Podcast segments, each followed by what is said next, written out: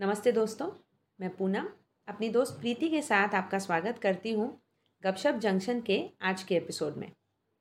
आज का हमारा टॉपिक है एनर्जी।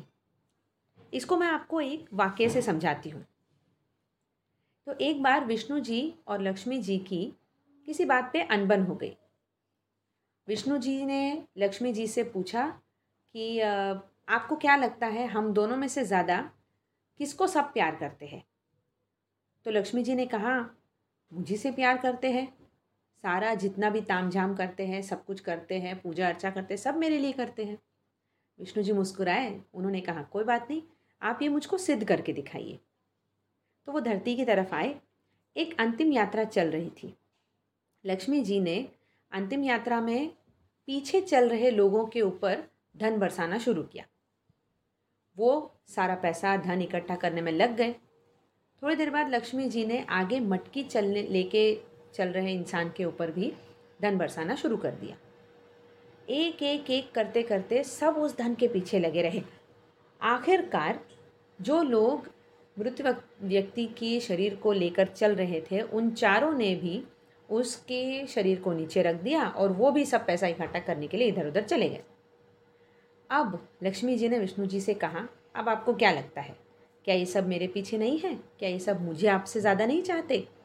विष्णु जी ने उनसे सवाल किया, अच्छा एक बात बताओ, इस सब के बावजूद जब इतना धन बरस रहा है तो वो मृत व्यक्ति क्यों नहीं उठा?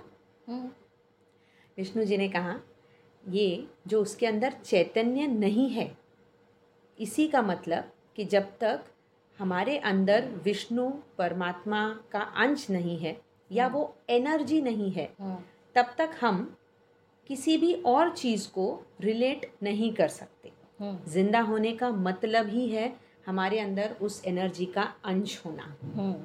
बिल्कुल सही कहा पूनम, क्योंकि जब हम जन्म लेते हैं, जैसे ही हम पहली सांस लेते हैं और उस सांस के थ्रू हमारे अंदर ऑक्सीजन जाती है और वो ऑक्सीजन जो फैट बर्न करती है, उसी से हमको एनर्जी मिलती है। और जिस दिन हमारी मृत्यु होती है, हमारी आखिरी सांस जो रहती है, उसके बाद में तुमने बहुत बार सुना होगा कि लोगों का शरीर ठंडा पड़ गया, मतलब उनके शरीर से वह एनर्जी निकल गई। और जब वह एनर्जी चली जाती है, हाँ। जिसको अलग अलग लैंग्वेजेस में अलग अलग बोल सकते हैं, कहीं सोल बोलते हैं, कहीं आत्मा बोलते हैं या एनर्जी बोलते हैं, जो भी आप मान लो, या ईश्वर का अंश, वो जैसे ही जाता है वैसे ही आपका शरीर ठंडा पड़ जाता है। तो ये एनर्जी हमें जीवन भर चलाती है। तुमने देखा होगा कि जब छोटा बच्चा रहता है छः सात महीने का, वो सबको बड़ा प्यारा लगता है, वो सबको अपनी ओर अट्रैक्ट करता है, मतलब उसमें उसकी जो एनर्जी रहती है वो प्योरेस्ट रहती है, प्योरेस्ट फॉर्म में होती है। लेकिन जैसे जैसे वो बड़ा होता है, एक पाँच छः साल का बच्चा रहता है, उसमें जो एनर्जी आपको देखने को मिलती है उसके हम उम्र बच्चों के साथ में, वो एक नटखट पने वाली रहती है। उसमें भी वो इम्प्योरिटीज़ जो संसार की रहती है वो नहीं आती है। तो उस उनका ये बच्चों का जो ओरा रहता है, ये आपको अट्रैक्ट करता है। हाँ, ये एक पॉजिटिव एनर्जी उनकी अट्रैक्ट करती है, क्योंकि वो जो उनके आसपास उनके घर वाले जो लोग रहते हैं, वो उन्हें अनकंडीशनल लव वाली प्योर एनर्जी देते हैं। तो वो जो रिसीव करते हैं वो वही रेडिएट रेडिएट करते हैं। लेकिन जैसे जैसे हम बड़े होते जाते हैं, हमारे ये एनर्जी के लेवल्स वो अलग अलग होते जाते हैं। अब ये डिपेंड करते हैं कि हम किन लोगों के साथ रह रहे हैं, कैसे एनवायरनमेंट में रह रहे हैं। करेक्ट, वो सबका हमारे ओवरऑल एनर्जी लेवल पर बहुत फ़र्क पड़ता है। तुमने ध्यान दिया होगा कि जब हम आ, मंदिर में जाते हैं या किसी भी धार्मिक स्थल पर जाते हैं जहाँ पर लोग प्रेयर करते हैं, उस स्थान की एनर्जी बड़ी शांत, कूल एंड काम होती है, क्योंकि वहाँ हर कोई बहुत ही पॉजिटिव एनर्जी, प्योर मन के साथ आता है। मन के साथ आता है, करेक्ट। तो वहाँ की एनर्जी अलग होती है। हाँ। तुम किसी मॉल में जाओ, तुमको वहाँ का एम्बियंस की एनर्जी अलग लगती है, हाँ. मतलब एक पैसे वाली बिजनेस वाली एनर्जी लगती है, हाँ. और वहाँ वो सुकून नहीं होता, हाँ. ऐसे ही स्कूल कॉलेजेस की एनर्जी अलग होती है.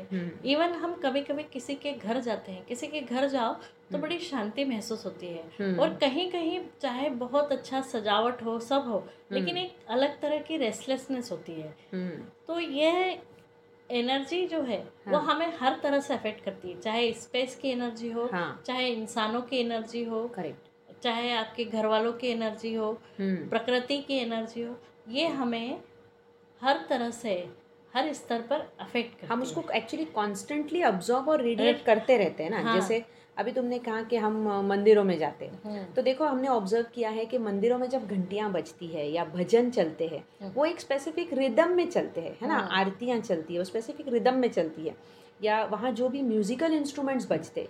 और किसी भी धार्मिक स्थल पे आप चले जाओ, जहाँ जो भी वहाँ का प्रेयर का मोड है, वहाँ जो भी म्यूजिकल इंस्ट्रूमेंट बज रहा है, उसका एक एनर्जी लेवल कुछ ऐसा होता है कि वो आपको एक तरह का हीलिंग करता है, एक सूदिंग इफेक्ट होता है उनमें, सही है ना. इनफैक्ट uh, मैंने कहीं पढ़ा था कि जो साइंटिस्ट थे हमारे निकोला टेस्ला, तो उन्होंने जब वो एक्सपेरिमेंट कर रहे थे तो उन्होंने ऑब्जर्व किया ऑब्जर्व uh, किया कि कुछ कुछ साउंड एनर्जीज ऐसी क्रिएट हो जाती है कि उनसे बहुत uh, सुकून महसूस होता है, एक एक हीलिंग पावर होता है उनमें. उनका एक कोट uh, भी था इस बात के ऊपर, that if you don't if you want to find the secrets of universe, think in terms of frequency, energy and vibration. क्योंकि यूनिवर्स से भी अगर आप कनेक्ट, देखो यूनिवर्स से कनेक्ट होना तो आपको ज़रूरी है हर तरह से, और उसको अगर आपको सोचना है तो बहुत बारीक लेवल पे सोचना होगा. इसीलिए उन्होंने ये फ्रीक्वेंसी, वाइब्रेशन और एनर्जी की बात कही हुई थी. मैंने एक्चुअली देखा भी है टीवी में, नासा वगैरह की वेबसाइट वगैरह देखी है, हाँ. तो उन्होंने भी ये प्रूव किया है कि यूनिवर्स भी जो है एक उसकी एक पर्टिकुलर फ्रीक्वेंसी है जिस पर वो वाइब्रेट करता है. कुछ साउंड उन्होंने उसके रिकॉर्ड्स किए हैं. इवन पृथ्वी की अपनी एक फ्रीक्वेंसी है जिस पे उसके वाइब्रेशन उन्होंने रिकॉर्ड किए हैं. इसके अलावा ओम जो साउंड है, हाँ. उसका तो मेरे ख्याल से नाइन्टी परसेंट लोगों लो को पता ही है, लेकिन ओम में भी अलग अलग व्यक्ति जब अलग अलग तरीके से ओम का उच्चारण करता है अलग अलग फ्रीक्वेंसी पर, तो उसका जो इफेक्ट रहता है, हाँ. हीलिंग पावर रहती है, हाँ. वो भी अलग अलग रहती है, और हाँ. अलग अलग तरह से वो ह्यूमन एनर्जीज पर अपना प्रभाव डालती है, करेक्ट. और कई बार क्या होता है ना, देखो जैसे यूनिवर्स की अपनी एक फ्रीक्वेंसी है, ओम की फ्रीक्वेंसी है, पृथ्वी की फ्रीक्वेंसी है, इसी तरह इंसानों की भी अपनी अलग अलग फ्रीक्वेंसी है. फ्रीक्वेंसी है मतलब एनर्जी का अलग अलग लेवल है कि कोई किसी एनर्जी लेवल पर है, कोई किसी एनर्जी लेवल पर है, हाँ. कई बार हम जब किसी से मिलते हैं, हाँ. तो हमें ऐसा लगता है अरे कितना इजी गोइंग है, मतलब हाँ. इनसे बात करना कितना अच्छा लगता अच्छा है, लगता है. आ, हम हमारी कोई बहुत पहचान भी नहीं है लेकिन हम बहुत जल्दी कनेक्ट हो जाते हैं, हाँ. और कभी कभी बहुत सालों से साथ रहते हैं लेकिन हमेशा कुछ खटर पटर होती है, हाँ. मतलब उसका कोई ऐसा पर्टिकुलर कारण नहीं रहता है, हाँ. आ, फिर भी तो हाँ. वो क्या होता है, हम जब बात करते हैं आपस हाँ. में एक बोलचाल की भाषा में, तो हम क्या बोलते हैं यार उससे मेरी फ्रिक्वेंसी बड़ी मैच करती है और उससे मेरी जमती नहीं है या हमारा लेवल एक नहीं है, हाँ. तो वो जो लेवल एक नहीं है का मतलब ये होता है कि हमारा एनर्जी लेवल एक, हाँ, वो अलग अलग फ्रीक्वेंसी पर है वो दोनों, हाँ. इनफैक्ट कई बार तो देखो ऐसा भी होता है कि किसी के साथ हमारी एक्चुअल अनबन भी नहीं है, हुँ. लेकिन उनके साथ वो लेवल ऑफ कंफर्ट नहीं होता है, हुँ. है ना, मतलब उतना कनेक्शन नहीं फील होता है. ऐसा नहीं कि हमें वो इंसान पसंद नहीं होता, हुँ. और किसी किसी के साथ ऐसा होता है कि हम ही नहीं, एक ग्रुप ऑफ पीपल या बहुत ज़्यादा मास भी उनसे कनेक्टेड रहता है, हाँ. जैसे तुमने देखा होगा, तो हमने देखा है कि जैसे पहले ज़माने में संत हुआ करते थे, उनसे बहुत ऑर्डिनरी पीपल भी कनेक्टेड होते थे, आ, मतलब एरिस्टोक्रेटिक हाई क्लास लोग भी काफ़ी कनेक्टेड होते थे, या बहुत सारे सेलिब्रिटीज़ का हम जब इंटरव्यू देखते हैं, उनसे बातें करते हुए लोगों को सुनते हैं देखते हैं, वो इतनी सूदिंग तरह से बात करते हैं कि उनसे लोग अपने आप कनेक्ट हो जाते हैं. इवन मैंने केबीसी में कई बार देखा है बहुत सारे दर्शक जो रहते हैं, हाँ. वो अमिताभ जी से यही पूछते हैं कि हाँ. आपकी ये एनर्जी का कारण कारण क्या, क्या है, हाँ. वो एनर्जी हमें दिखाई नहीं देती है लेकिन महसूस होती है, महसूस, हाँ. और ये ये तो मतलब संत महात्मा है, सेलिब्रिटीज़ है, हम तुमने महसूस किया होगा हमारे आसपास भी कुछ लोग ऐसे होते हैं जिनसे हर कोई बहुत हाँ, जिसके बारे में पॉजिटिव बोलता है कि यार इनके साथ बड़ा अच्छा लगता है, वो कहीं भी बैठ जाते एक महफिल जम जाती है। हाँ, एक उनका एक अलग लेवल होता है, उनका एक अलग उनके साथ मतलब अगर मान लो आप उनसे डायरेक्टली बात भी नहीं कर रहे हो है ना, वो बैठे हुए अपना काम कर रहे हैं, आप अपना काम कर रहे हो, लोग बैठे, तो भी उनके आसपास रहने से एक अलग टाइप का सुकून मिलता है हाँ, आपको मतलब डायरेक्ट वो बात नहीं भी कर रहे तब भी आपको प्लेजेंट हाँ, लगता है बहुत। हाँ वो तो है, क्योंकि और क्या होता है ना कि ये जो एनर्जी है वो रेडिएट करते हैं, वो जो लोग शांत होते हैं या जो बहुत हाई एनर्जी लेवल में होते हैं, मतलब हाई एनर्जी लेवल मतलब उनका पॉजिटिव जो लेवल uh, होता है एनर्जी का वो बड़ा हाई होता है, तो वही वो रेडिएट करते हैं, तो उनके आसपास रहने से भी हमें बहुत uh, एक शांति और अच्छा महसूस होता है, इजी गोइंग लगता है। वही चीज़ वही रेडिएशन हम एब्जॉर्ब भी कर रहे हैं ना हाँ, तो बिना बोले भी वो हम महसूस हाँ, कर सकते हाँ, हैं करेक्ट। और देखो कई बार क्या होता है पूनम, जब हम छोटे रहते हैं हमारे हमारे कुछ दोस्तों से बहुत बनती है, या हम एक जॉइंट फैमिली में है या अपने ब्रदर सिस्टर के साथ भी रह रहे हैं, तब हमारी बचपन में बड़ी बनती थी, लेकिन जैसे जैसे काम के कारण या करियर वाइज सब अपने अपने रास्ते चले जाते हैं हाँ, और फिर जब हम बहुत सालों बाद उनसे मिलते हैं तो लगता है कि मेरे बचपन में तो इससे बड़ी बनती थी हाँ, अब समझ हाँ, में नहीं आता अब क्या बात करूँ हाँ, अब उतना रेपो नहीं रहा हाँ, उसका मेन कारण ही है कि वो जिस जगह गए हैं, जिस एनवायरनमेंट में गए, वो वहाँ की एनर्जी एब्जॉर्ब कर रहे हैं हाँ, वहाँ जिन लोगों के साथ रह रहे हैं उसकी एनर्जी एब्जॉर्ब कर रहे हैं। इसी तरह हम भी जहाँ रह रहे हैं और जिन लोगों के बीच उठ बैठ रहे हैं वहाँ की एनर्जी एब्जॉर्ब कर रहे हैं, तो हमारा अब सेम एनर्जी सर्कल नहीं रहा। जैसे बचपन में अगर हम फ्रेंड्स साथ में घूमते थे, खेलते तो थे, एक ही जगह जाते थे हाँ, एक ही जगह तो जाते जो एनर्जी सर्कल था हमारा वो एक ही था, तो हाँ, एक ही तरह का एनर्जी एक्सचेंज हो रहा था। सेम थिंग घर के मेंबर्स के साथ भी होती है करेक्ट, लेकिन जब हम अलग अलग हो जाते हैं तो अब एनर्जीज में डिफरेंस आ डिफरेंस आ जाता है।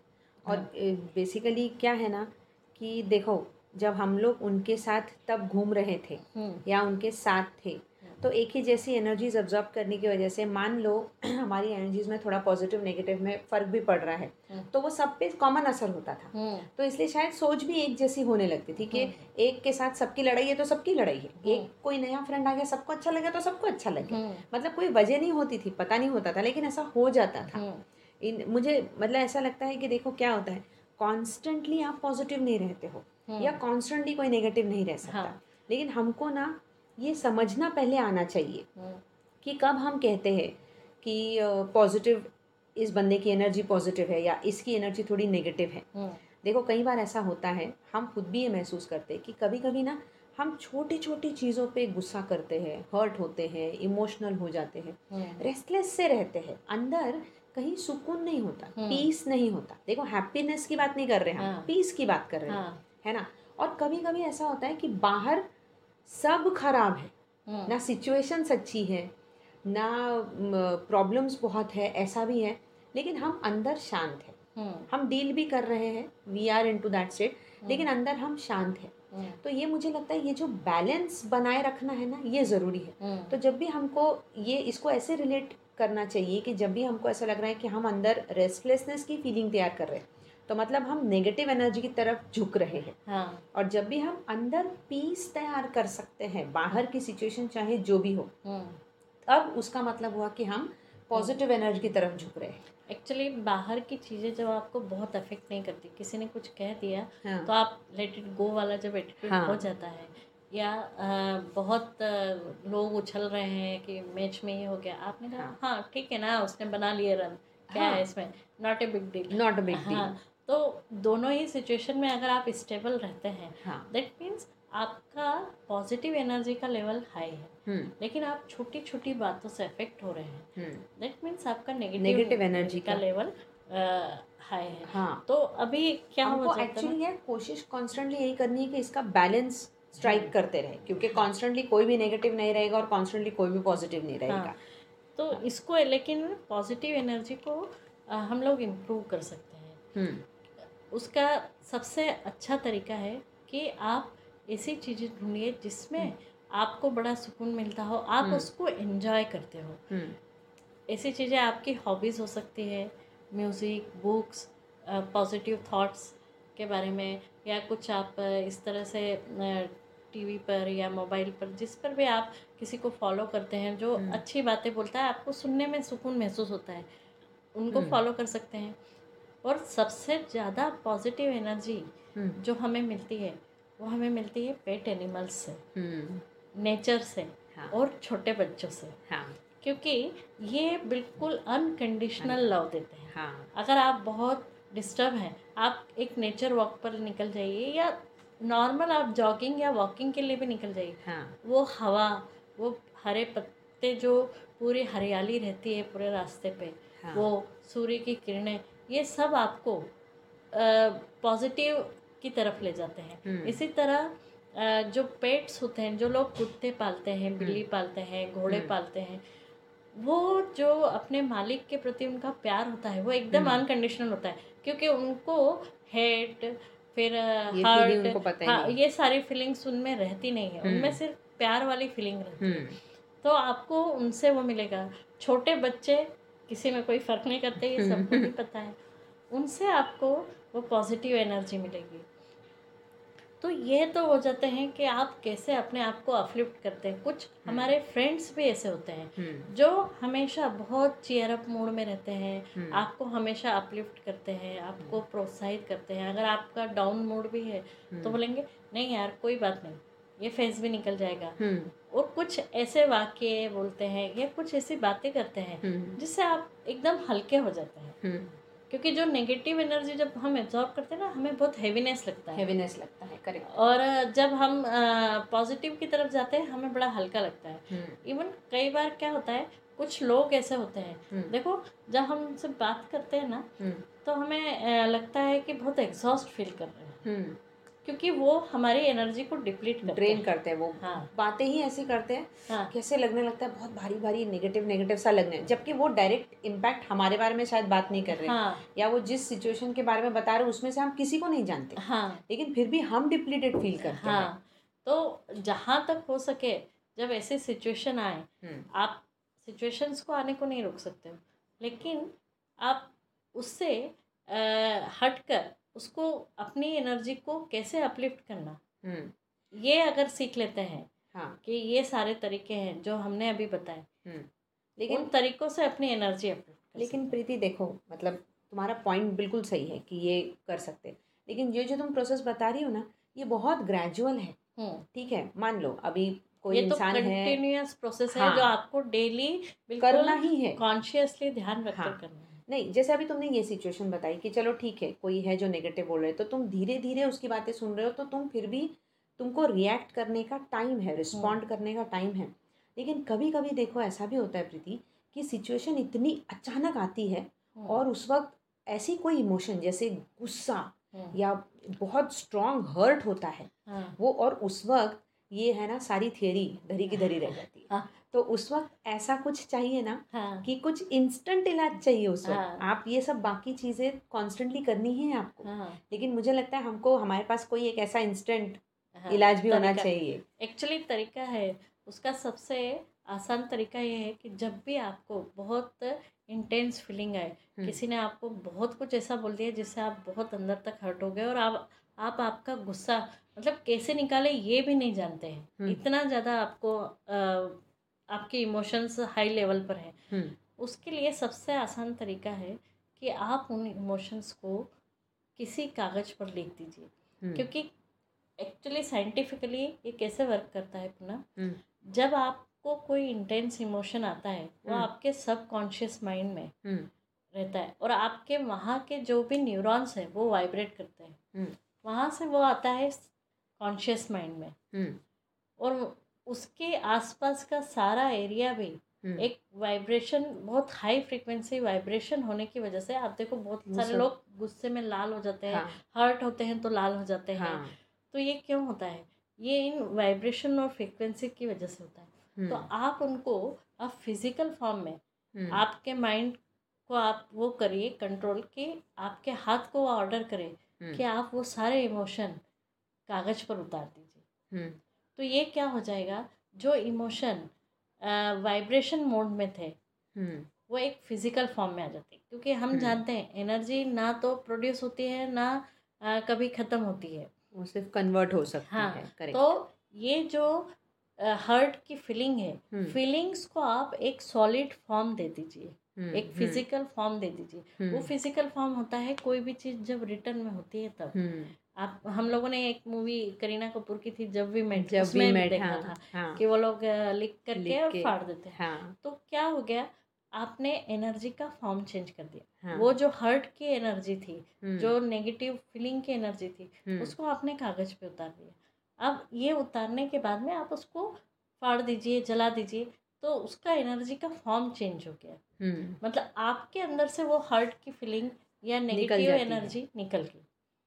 हाँ, ये एक्सपेरिमेंट हाँ, करके देखने में हर्ज नहीं है हाँ, नहीं देखो मैं तुमको एक और एग्जांपल बताती हूँ, उससे तुमको ज़्यादा अच्छे से समझ में आएगा कि ये कैसे वर्क करता है हाँ, देखो हम सबकी लाइफ में, हम छोटे से बड़े होते हैं, या तो हमें किसी ने बड़े प्यारे मैसेजेस लिख कर दिए हैं, ग्रीटिंग कार्ड्स दिए हैं हाँ, या हमने किसी को दिए हैं हाँ, तो जब भी हम उन ग्रीटिंग कार्ड्स को या उन आ, अच्छी चीज़ों को जो हमारे लिए लिखी गई थी उनको जब उठाकर पढ़कर देखते हैं तो हमें वो इमोशन या वो फीलिंग, जिस फीलिंग से वो लिखे गए हैं वो महसूस होती है, या जिस फीलिंग से हमने किसी को लिख के दिए वो फीलिंग महसूस होती है, और हम उसको देखकर वो वापस उसी मोड में जाते हैं और अच्छा लगता है हाँ, करेक्ट करेक्ट। तो जब यह चीज़ वर्क करती है कि आप किसी को कुछ अच्छा लिख कर देते हो हाँ, और वो उसको मैसेज को, आपकी फीलिंग को उन तक पहुंचा रहे हैं हाँ, तो आपके नेगेटिव इमोशंस की फीलिंग भी कागज़ पर उतर रही है उतर और हाँ, सच में वो आपकी बॉडी से निकल रही है हाँ, करेक्ट, निकल कर बिल्कुल एक अलग फॉर्म में चली जाती है